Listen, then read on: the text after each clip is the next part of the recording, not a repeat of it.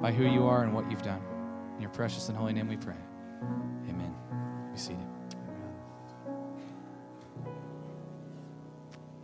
Well, I love this time of year. I know you all do as well. It's a wonderful time to uh, gather together with our family and friends, but also to, to gather together corporately as God's people to praise His name. I know I say this often, but this is a great time to be a pastor every year. It's a great time to, to be able to stand and to proclaim uh, the good news of the coming of Jesus into the world. If you'll take your Bible with me and turn to Luke chapter 2, I want to look at a, a, familiar Christmas text this morning. Our uh, Christmas series this year is titled uh, Christmas Decorations. And it's a four part series. We're in part two this morning of it. And um, there's some interesting Christmas decorations out there. Some of you probably have seen some of these. I, I thought you might, might enjoy seeing a few that I've run across. Uh, here's a good one here. Somebody set that up. It's probably uh, a, all too familiar of a scene. That's probably what mine looks like. You just kind of quit after a while, leave it all ball up. This was at a hospital. It's a very ingenious way. Some doctors and all put that together. This is a redneck Christmas here, I call this. Uh, this is pretty cool there. Now, for those of you that, that, that kind of got offended by the animals in the last one, I got this one up here. A beautiful little scene of a little dog there. So we're, we're good to the animals. This is pretty good. This person's a genius. Minimal work, yet still fully decorated. The Grinch is there like he's stealing their lights, you know, like they had them everywhere. But anyway, that's pretty good. I like that. This one here, I don't know what this is. I mean, that's just like everything you could think of in Christmas to put up there. And here's another one kind of like it that was I found online. Congratulations, your electric bill is now higher than your house payment. Um, massive. This is pretty cool here. This is the massive Christmas tree that goes through the roof of the house here. There's several of those that are around. Um, I like this one. Dear Santa, define good. Dear Santa, I can repent. Dear Santa, I can explain all the different ways to come up with this. Uh, my wife made me put up the lights. That's a good one there. And then this is my favorite one here ditto. That's what I'd like to put up there. Just uh, let your neighbor do it all and just say uh, ditto to what they've done there. Well, there, there's a lot of amazing Christmas decorations out there every year. We all like to drive around and see all of those, but uh, there's no better Christmas decorations than the ones we're looking at this year. Uh, we're looking at four what we're calling Christmas decorations hope, which Jay talked about last week. This morning, we're going to talk about peace. The next week will be light. And uh, on December 31st, we'll look at joy. And I love these decorations because these are decorations that never go out of style. Uh, these decorations are always attractive. And these are decorations that we want to adorn, adorn our lives and our homes and our families this Christmas and, and always. Uh, the Christmas decoration we want to focus on this morning uh, is peace. Now, we all know there's a universal longing for peace, yet for most people and for our world, peace remains uh, elusive. The Bible recognizes the, the, the, yearning in the human heart for peace. The, the word peace occurs in the Bible over 400 times. Um, 18 of the 27 books of the New Testament, somewhere early in the book, in the first few verses, uh, mention peace. And we all know that peace is a major theme of Christmas. Uh, we read about it in uh, Christmas cards. Uh, we see it in Christmas decorations. We hear it and we see it on uh, Christmas specials on television. Everywhere we look at Christmas, we see and we hear uh, about peace. And of course, this notion of peace comes from the Bible. Let me just uh, read a few verses that have to do with the coming of Christ into the world that speak of peace. We all know about Isaiah 9 6. For unto us a, a child is born, unto us a son is given. The government will rest upon his shoulders. His name will be called Wonderful Counselor, Mighty God, Everlasting Father, Prince uh, of Peace. In Luke 1, uh, chapter 1, and verse 79, Zechariah, the, the father of John the Baptist, is prophesying there, and he says this about the, the coming Messiah. He's going to shine upon those who sit in darkness and the shadow of death, and will guide our feet into the way of peace. Remember in uh, Luke 2:29, after Jesus is born, uh, Joseph and Mary they bring the, the, baby Jesus to the temple, and the old man Simeon is there, and he sees the Lord Jesus, recognizes him as the Messiah, and he says, "Now, Lord, uh, you, you're releasing your bondservant to depart in peace." So, so many of the, of the great Christmas texts speak of peace, but the best known Christmas text on peace is Luke chapter 2 and verse 14. And we're all familiar with that, that night scene in the shepherd's field. the outside of Bethlehem. The, the angelic entourage comes and appears there uh, to the shepherds. And we have here a portion of the angelic host that come and appear uh, to these shepherds. And here we get a, a rare glimpse of heavenly praise. And so in our text here this morning, heaven offers praise and it tells us that we're to have peace. Now, I want to look mainly at verse 14, but let's back up to verse 8 and get the context and read this familiar passage. Let me read it for us. In the same region, there were some shepherds staying out in the fields, keeping watch over their flocks by night. And an angel of the Lord suddenly stood before them. The glory of the Lord shone around them, and they were terribly frightened. And the angel said to them, Do not be afraid, for behold, I bring you good news of great joy, which shall be for all people. For today in the city of David, there's been born for you a Savior who is Christ the Lord. By the way, that's the only verse in the Bible where you have Savior, Christ, and Lord in one verse. And this will be a sign for you. You'll find a baby wrapped in cloths and lying in a manger. And suddenly there appeared with the angel a multitude of the heavenly host, praising God and saying, Glory to God in the highest.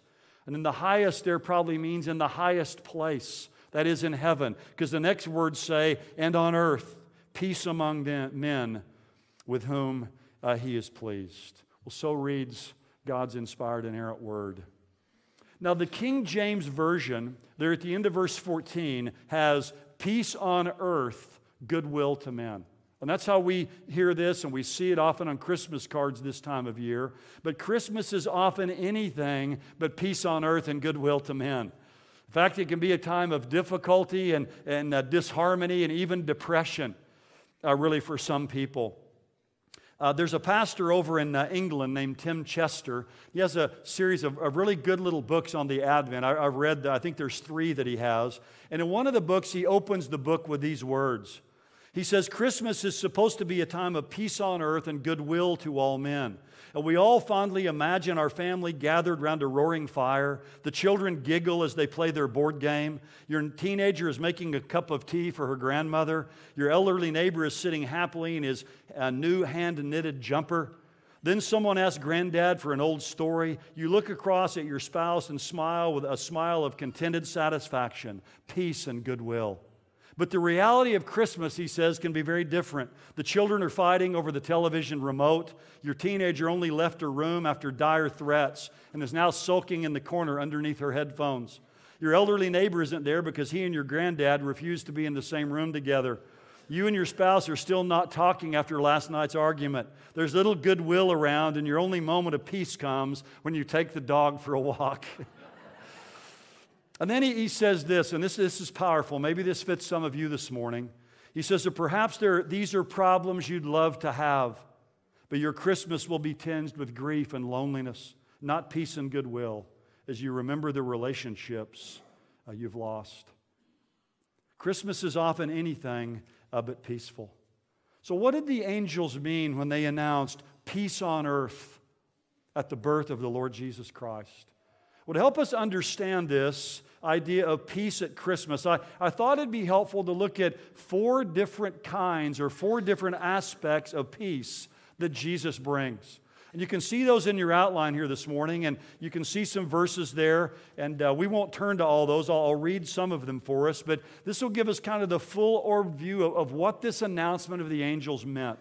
And you'll notice I've got four kinds of peace there's, there's what we can call upward peace, there's inward peace, there's outward peace, and finally, what I like to call onward uh, peace that's coming. When we think about peace on earth, true peace begins with what we might call upward peace. This is eternal peace, or we could call it spiritual peace. It's reconciliation between man uh, and God. And that's the aspect of peace we see here in Luke chapter 2 and verse 14. Now, again, the, the King James Bible translates it peace on earth, goodwill to men. And we see these words printed on Christmas cards every year. We've probably already received cards that have that version there. We see it on Christmas decorations peace on earth, goodwill to men. These are probably among some of the most familiar words in the Bible, but what do they really mean? They're most often interpreted as kind of an idea of world peace or peace among people or, or peace among nations. But if that's what it means, then the coming of Jesus was a massive failure because man's history has been littered with warfare and carnage and strife. Over 100 million people died in the 20th century in wars. Think about that 100 million people. In history, they say somewhere between 150 million and a billion people have died in all the wars of history. We think about, you know, peace on earth today, and just one example of lack of peace is the city of Jerusalem today.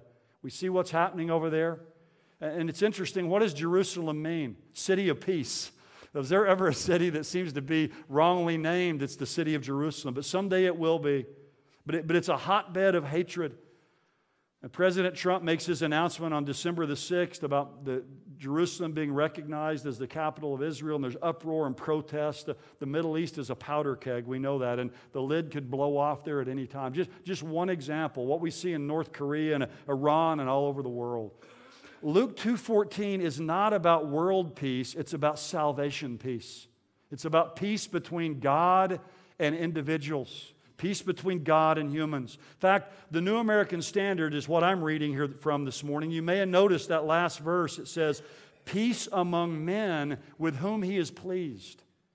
The NIV translates it, Peace to those on whom his favor rests. And what this speaks of is peace for sinful people who find peace with God by means of God's favor resting upon them. Darrell Bock is a professor at Dallas Seminary, a New Testament scholar. He's got a big two volume set on the book of Luke. And on this passage, he says this that, this idea of, of those on whom his favor rests, he says, is a technical term in first century Judaism for God's elect. It's the idea of God's chosen. Now, a lot of people don't associate the doctrine of election with Christmas, but it's here in this verse. It's those on whom his favor rests. Peace comes to those that God has chosen as the objects of His good pleasure. This favor and this pleasure of God is not based on any merit of our own whatsoever. God delights to grace us with His peace according to His sovereign will. Now, many people balk at the idea of a God who is sovereign over salvation. But I like to boil it down to a really simple question, and it's this. When you think about salvation, a, a, sinful person coming into relationship with a holy God, we ask the simple question who makes the first move? Do we make the first move, or does God make the first move? And I think the Bible would be clear to us that it's God who makes the first move. Jesus said in John 6, No one can come to me unless the Father who sent me draws him. In 1 Corinthians 12, it says, No one can say Jesus is Lord but by the Holy Spirit. We read throughout the scriptures those great words salvation is of the Lord. God is sovereign over the human heart and over salvation. And Luke 2:14 is not a promise of universal salvation and peace. And this peace here in this verse isn't for everyone, but only for people whom God is pleased to bless through the coming of his son. So Jesus was born to bring peace between sinful people and a holy God. Uh, to be, as 1 Timothy tells us, that one mediator between God and men, the man Christ Jesus. Because the problem is, we're born into this world, all of us are, as sinners in rebellion against God. We don't have peace with God. And Jesus is the one who came to make peace. So that's what Christmas is really all about. This upward peace, or this spiritual peace, we might call it, is the basis for all true peace. And this is the most important aspect of peace because it affects everything else. It's what we call peace with God. We have peace with God. In our natural state, we don't have peace with God. We're, we're in rebellion against Him, we're at war with Him. When we come to know Christ as our Savior for the first time, we have peace with God. Let me, let me read a few verses that say this Acts 10 36. You know the, this is uh, uh, Peter speaking here. You know the message of God sent to the people of Israel, announcing the good news of peace through Jesus Christ. He is Lord of all. There's peace through him. Romans 5 1, a great verse. Therefore, having been justified by faith, we have peace with God through our Lord Jesus Christ. Ephesians 2:13 says, "But now in Christ Jesus, you who formerly were far off have been brought near by the blood of Christ, for he himself is our peace." Colossians 1:20 says Christ has made peace through the blood of his cross. So Christmas is a time of peace because the one who makes peace between men and God has come. And he can bridge the gap between man and God because he is fully God and fully man the God man. And he lived a sinless life. And he died on the cross for our sins. And he rose again from the dead. He's the one that brings peace. So, the most basic kind of peace that every person in this world needs is peace with God. We need spiritual peace. And this is the peace that God gives to those on whom his favor rests. And it brings us into relationship with God. So, if you've never accepted Christ as your Savior, the Bible would say that you don't have peace with God. You're still at war, you're still at odds with God. You say, well, how do I get it? How, how do I get this peace? There, there's not any peace between me and God. How do I get it? It's not by what you do, it's by what Jesus Christ did on the cross for us. And again, what does Romans 5 1 say? Therefore, having been justified by faith, it's by faith, it's by trusting in Jesus. We have peace with God. It's through our Lord Jesus Christ.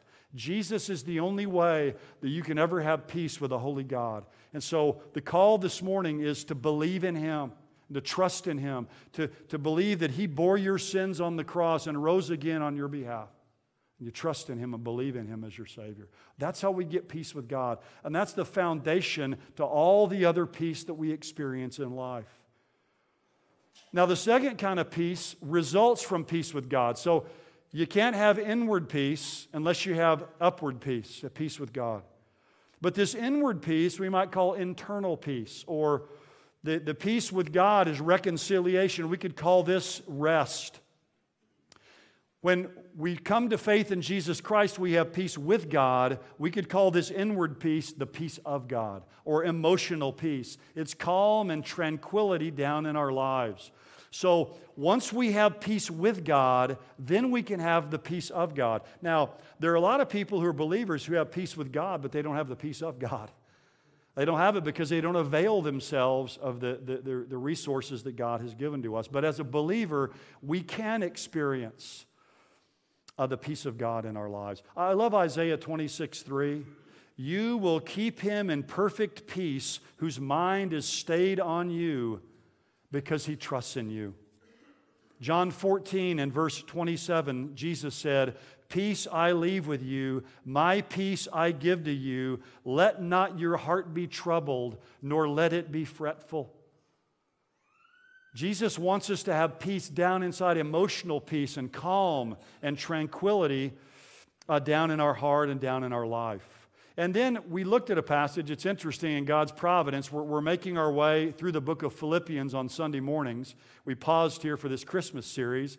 But if you're with us last week, that's what we talked about in Philippians 4, 6, and 7. You remember that?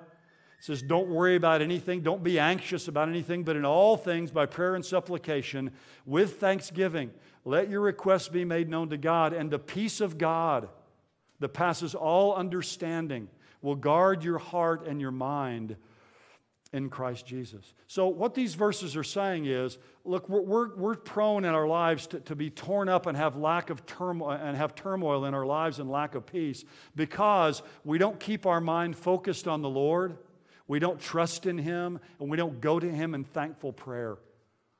These verses are telling us look, when, when, when, turmoil comes into your life, when stress and anxiety and fear come flooding into your life, he says, I will keep him in perfect peace whose mind is stayed upon me because he trusts in me.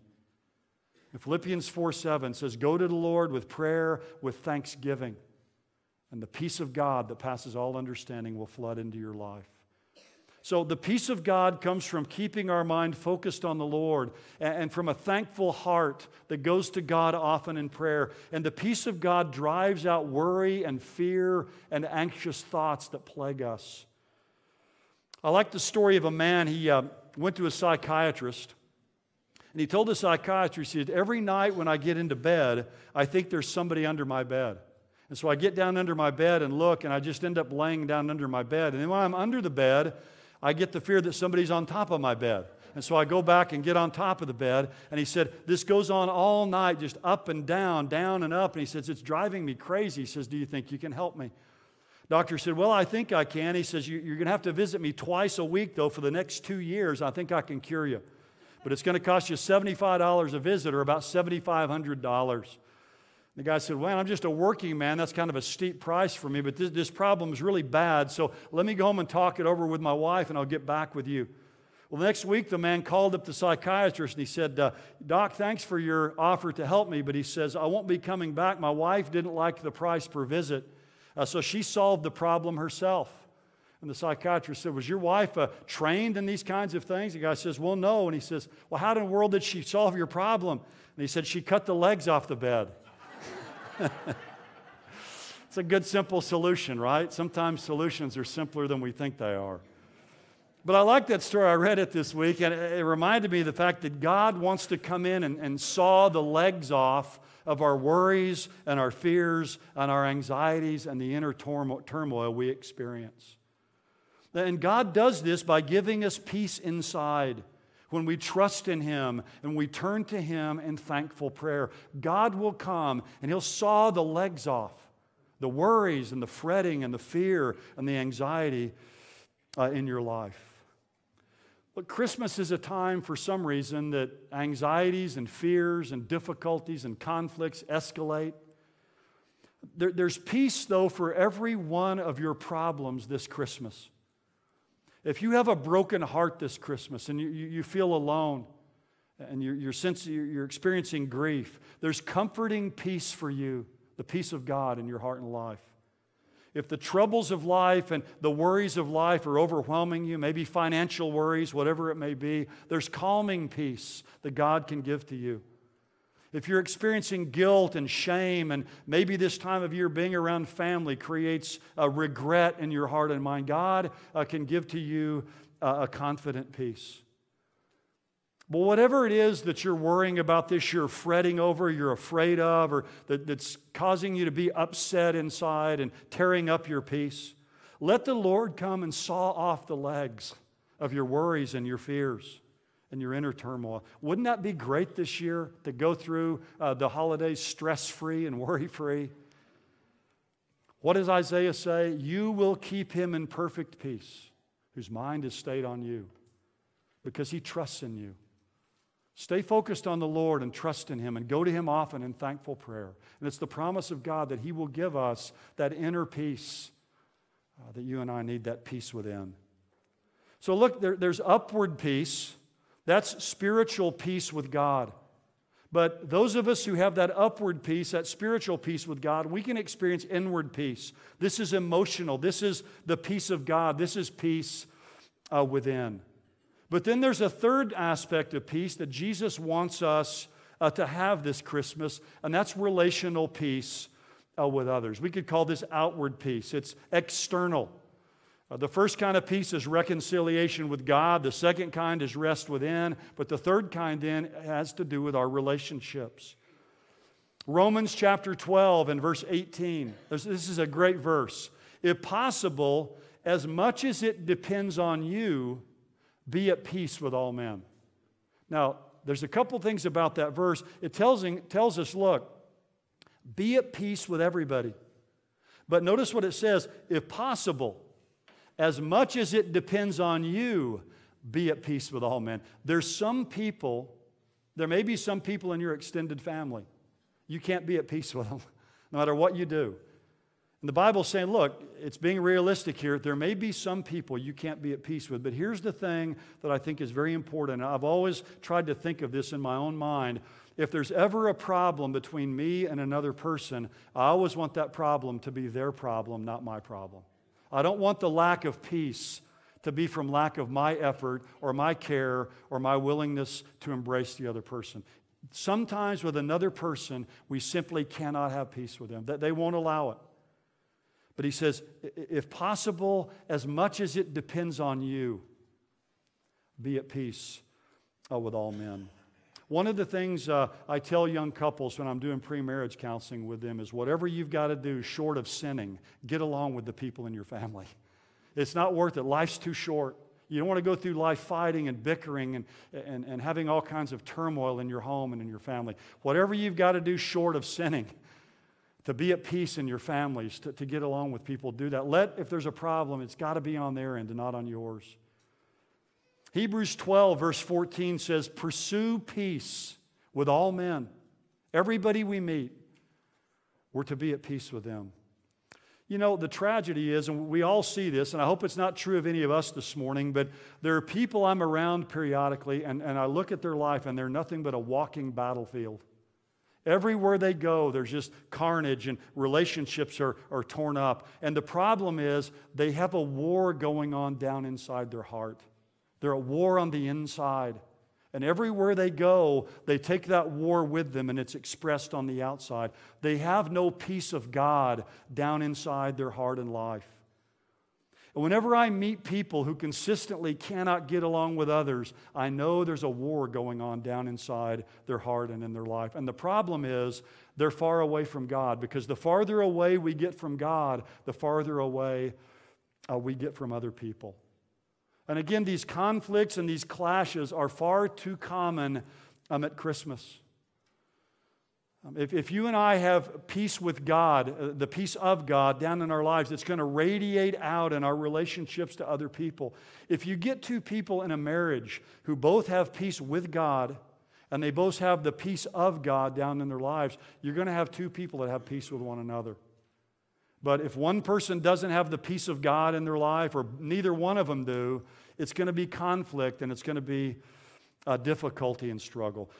What my prayer is for my life and should be for all of us here is that we want to be walking, living islands of peace wherever we go in the midst of a troubled, agitated world. Our culture and society is getting more and more agitated all the time and upset about all kinds of things and lack of peace. And when we go different places at work or in the home or wherever we are, we want to go and be islands of peace there because we're a person that has peace with God and we have the peace of God down in our lives. And that might mean we need to forgive some people this year that we've been bearing grudges against. We needed to ask somebody else for forgiveness. We need to be gracious uh, with one another. But when people are around us, I hope that they will sense a peace and a calm. That they will look at us, and they may not know what it is, but it's the peace of God that's ruling and reigning uh, down inside of our hearts and lives. So, look, if you have constant turmoil in relationships, you need to ask yourself, first of all, do I have peace with God? And if I have peace with God, do I have peace within? We need to get those issues settled so that we can have a peace with other people who are around us. May God help us to have that in our homes, our marriages, and our families this year.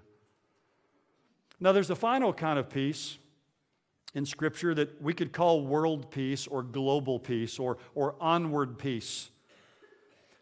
Everybody here knows, I hope, that peace is coming to this earth someday. Now, that's hard to imagine, isn't it? You look at this world we live in, but peace on earth is coming someday. Uh, many people, though, believe that man is inherently good and that world peace can come by human efforts. That if we just keep working hard enough, that somehow we can bring peace to this world. And that idea is very prevalent generally this time of year. If we just try harder, we can attain world peace. You know, we can have utopia on earth. Uh, back in Isaiah 2 4, it describes a coming day. And it says, They'll hammer their swords into plowshares, their spears into pruning hooks. Nation will not lift up sword against nation, and never again will they learn war. It's interesting, those words are engraved on the Isaiah wall in a park across the street from the UN building in Washington, D.C. But despite their best efforts, the UN will never, able, will never ever be able to bring peace to a war torn world. Did you know uh, in all of recorded history, they, they estimate there's less than 300 years that people have enjoyed peace. About 8% of recorded history has been peaceful. There's been over 8,000 peace treaties in human history that have been made and broken. And I'm sure many of them are in, in process of being broken right now. But, but there's this notion that many people have that man is good inherently. It's just the environment that's bad, but man is good. And man can bring peace on his own to this world. But the problem is, to me, that view is contrary both to history, but it's certainly contrary to the Bible as well. I read a book uh, about two weeks ago by Joe Stowell. It's an old book I've had. I was on a trip and, and took it and read it. It's a small paperback called The Upside of Down. And he told this story, and I thought it applied beautifully this morning. He said, Our newspaper recently carried a story about a clergyman who was not only liberal theologically, but socially as well. His sermons regularly carried the theme of the goodness of everyone. Uh, only the environments are evil. He sided against the police, often cried out about their brutality. He supported laws that favored the rights of the criminal over the rights of the victim. He often cast his lot with the ACU, ACLU and their social activities. Never, needless to say, his, viewers were a, his views were a source of consternation to the old timers in his flock. A week before this clergyman was scheduled to speak to his church's senior citizens group, he was mugged by a group of hoodlums who robbed and beat him mercilessly. He was injured and shaken both emotionally and philosophically. He nearly canceled the engagement, but then thought better of it and showed up in bandages and a sling. As he began his speech, he told how the mugging had caused him to rethink his social, social positions. He admitted he'd been shaken to the core. Yet, to the group's surprise, he said that in spite of it, he decided he would not let that violent episode change his view of the goodness of man or his theology. He would go on preaching as he always had.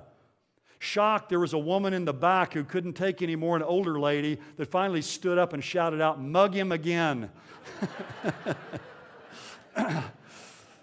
now, I like that because people who believe that man is inherently good and that we can achieve peace on this earth on our own, let me say this they need to be mugged again, don't they? Or they need to go and they need to read uh, what the Bible says. Now, let me say this that doesn't mean we shouldn't hope for peace and work and pray for peace. We're to pray for the peace of Jerusalem, the Old Testament tells us. We're to pray for our, our leaders and pray for our nation that we can live uh, peaceful lives. Jesus said, Blessed are the peacemakers. We need to be peacemakers in our families and with our friends. But it doesn't mean that we're unrealistic in our expectations. As long as people are in charge on this earth, there will be conflict and there will uh, be fighting. There will be no lasting peace until the Prince of Peace comes to take his rightful throne. When Jesus returns to this earth, peace will blanket the earth. A lot of times people don't uh, understand that passage in Isaiah 9, verses 6 and 7. It's a Christmas passage, but there's what's called a prophetic skip from the first coming of Jesus to the second coming of Jesus in one verse. Uh, the old uh, the, the, uh, the prophets didn't see the, the, the two comings of jesus uh, as being separate from one another they saw it as one and we can look at the, the picture from the side now and see the mountaintops and see the two comings but in Isaiah 9 6, it says, For to us a child is born, to us a son is given. And that is speaking of the first coming of Jesus, the Messiah. But then it skips to the second coming and really overlooks this entire age and says, The government will be upon his shoulders. that's what's going to happen when he comes back. And he'll be called Wonderful Counselor, Mighty God, Everlasting Father, Prince of Peace. And then it goes on and says, Of the greatness of his government and peace, there will be no end. He will reign on David's throne and over his kingdom, establishing and upholding it with justice and righteousness. From that time on and forever, the zeal of the Lord Almighty will accomplish this. That's what's coming in the future when the Lord Jesus returns and the Prince of Peace comes uh, to rule and reign on this earth. So, through the first advent of Jesus, his coming that we celebrate at Christmas, Jesus has brought to us who will trust in him spiritual peace and emotional peace and relational peace. Peace with God, peace within, peace with others. That's what Jesus brought through his first coming. And at his second coming, he will usher in global peace. And I don't know about you, but the older I'm getting and the more I look at this world, I'm looking for the day when He's going to come. And I'm trying to live in light of that day. And more and more I'm longing for that day uh, to come when the Prince of Peace will come. And these things will be true. Isn't that beautiful? The greatness of His government and peace. There will be no end. He'll reign on David's throne and over His kingdom, establishing it and upholding it with justice and with righteousness, what we want in this world from that time on and forever. We long for that and we look for it. A lot of you have heard the story, I'm sure, about Henry uh, Wadsworth Longfellow. He wrote that great song, I Heard the Bells on Christmas Day. The story behind that, that hymn, that beautiful Christmas carol, is compelling. Um, in, in 1860, Longfellow was at his peak. His success as a poet was celebrated throughout the nation. Uh, there was a, a, buoyant sense of optimism in, the, in America as Abraham Lincoln had been elected president. But all that was shattered quickly when uh, the uh, Civil War broke out. And then, adding to that, Longfellow had a, a terrible personal heartbreak in his life. Um, his wife was burned to death in a tragic accident in their home. And as he tried to save her, he was uh, burned badly as well and wasn't even able to go to her funeral. And I kind of avoided going out in public a lot after that because of the scars he was left with. In his diary for 1861, he wrote these words How inexpressibly sad are the holidays. The following year, as the, the death toll began to mount in the Civil War, and in just a, an almost incomprehensible way, he wrote this in Christmas of 1862 A Merry Christmas, say the children, there is no more for me. And it got even worse for him. His son went away and joined uh, the Union Army. Mean, he was severely wounded and, and came back home. And what he, tried, what he did in 1863 is he wanted to try to pull himself out of the despair. And being a great poet and a writer, he decided to, to try to write something really to encourage himself. And he started out and he wrote those famous words I heard the bells on Christmas Day, their old familiar carol play. And wild and sweet the words repeat of peace on earth, goodwill to men. But then he stopped and he thought about the condition of, of, of the United States at that time. The terrible bad, Battle of Gettysburg had just happened a few months earlier. Everything was looking dark in his life.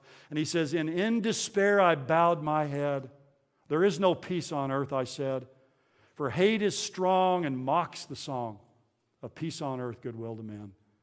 But then he caught the eternal perspective and he began to, to see the circumstances of his life from God's point of view and wrote that last beautiful stanza. Then pealed the bells more loud and deep God is not dead, nor doth he sleep. The wrong shall fail, the right prevail, peace on earth, goodwill to men.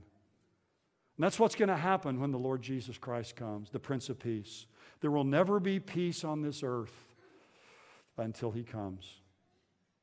But you know, the same thing is true for your life and for my life. We can say, look, there's never going to be peace in this world until the Prince of Peace comes. We can also say the same thing about our own lives. There'll never be peace in your heart and in your life until the Prince of Peace comes into your heart. Jesus is the Prince of Peace for this world, but He's your Prince of Peace as well. There is no peace without the Prince of Peace, without the Christ of Christmas. We all know the story, I think, now probably of, of Louis uh, Zamperini, the, the book and the movie Unbroken. Uh, back in uh, 1943, the, the B 24 he was in malfunctioned and was ditched into the Pacific. Uh, he and uh, the pilot survived 45, 47 days in a rubber raft. Uh, he endured the vicious brutality of a, a, Japanese POW camp, especially one especially brutal guard that they called the Bird. But after uh, the war ended in 1945, Zamperini came home, but he didn't find any peace. Um, there was rage and shame and violent flashbacks he had and, and constant nightmares about that brutal guard uh, named the Bird. Um, his drinking uh, got out of control, just trying to, to push down all the, the, the rage and the, the fear and the, and the anxiety that was in his life. His, his marriage, that was a, a new marriage, was basically falling apart. And in uh, October 1949, he went in Los Angeles to hear a young preacher who was just getting his start named Billy Graham. And he went to hear Billy Graham preach, and he found peace for the first time in his life. In uh, his book called Devil at My Heels, here's how he describes it. After asking Christ into my heart, I waited. And then, true to his promise, he came into my heart and my life. The moment was more than remarkable. It was the most realistic experience I ever had. I'm not sure what I expected. Perhaps my life or my sins or a great white light would flash before my eyes. Perhaps I'd feel a shock like being hit by a bolt of lightning. Instead, I felt no tremendous sensation, just a weightlessness and an enveloping calm that let me know that Christ had come into my heart. Isn't that beautiful? A weightlessness. The burden was gone, his sins were lifted. All these things he's carried were gone. An enveloping calm.